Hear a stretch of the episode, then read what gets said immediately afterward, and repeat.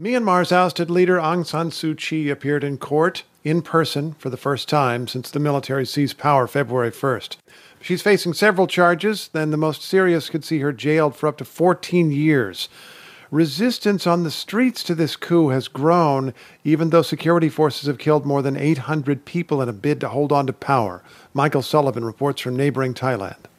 Last month, members of the UN Security Council heard a sobering assessment of the situation in post coup Myanmar. To put it simply, Myanmar stands at the brink of state failure. This is not hyperbole or rhetoric. It is my sober assessment of a likely path forward. That's Richard Horsey, the International Crisis Group's longtime Myanmar analyst who left after the coup. He added this stark warning. The vast majority of the population does not want military rule and will do whatever it takes to prevent that outcome. Increasingly, that's meant attacks like this one in Myanmar's Shan state over the weekend, where a newly formed local group overran a Myanmar police station, leaving several dead. In western Chin state, another civilian group has been fighting and killing soldiers for months now in and around the town of Mindat.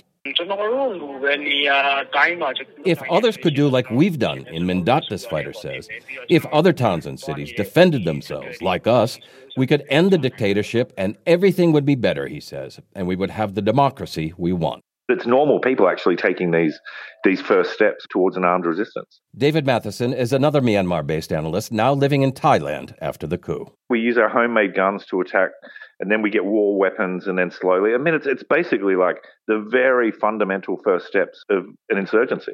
University of Washington professor Mary Callahan has lived in Myanmar on and off for more than a decade.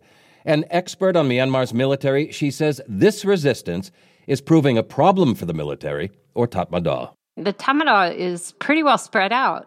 I mean, it's fighting against a resistance that changes tactics every single day. There are dozens, maybe hundreds of these local militia force.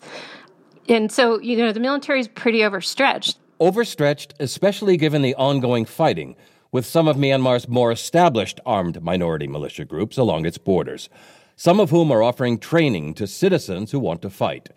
And in urban areas, David Mathieson says, the resistance is active as well. They've been taking out local government officials and then what they refer to in Burmese as the Lan, um, or informants or collaborators. So this is going to get very, very nasty. And it, it's also happening nationwide. It's happening in lots of different places. That doesn't necessarily mean the resistance poses an existential threat to military rule.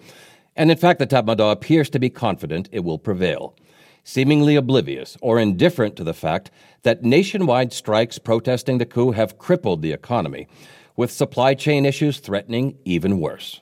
Mary Callahan. We're already seeing significant drops in calorie intake in peri urban areas in central Burma. There are no jobs. There is no cash. There is no health care. This is a crisis of epic proportions. The most likely outcome, she says, is that the simmering conflict continues with no clear winner. Mayhem, she says, for months, if not years, to come. For NPR News, I'm Michael Sullivan in Chiang Rai, Thailand.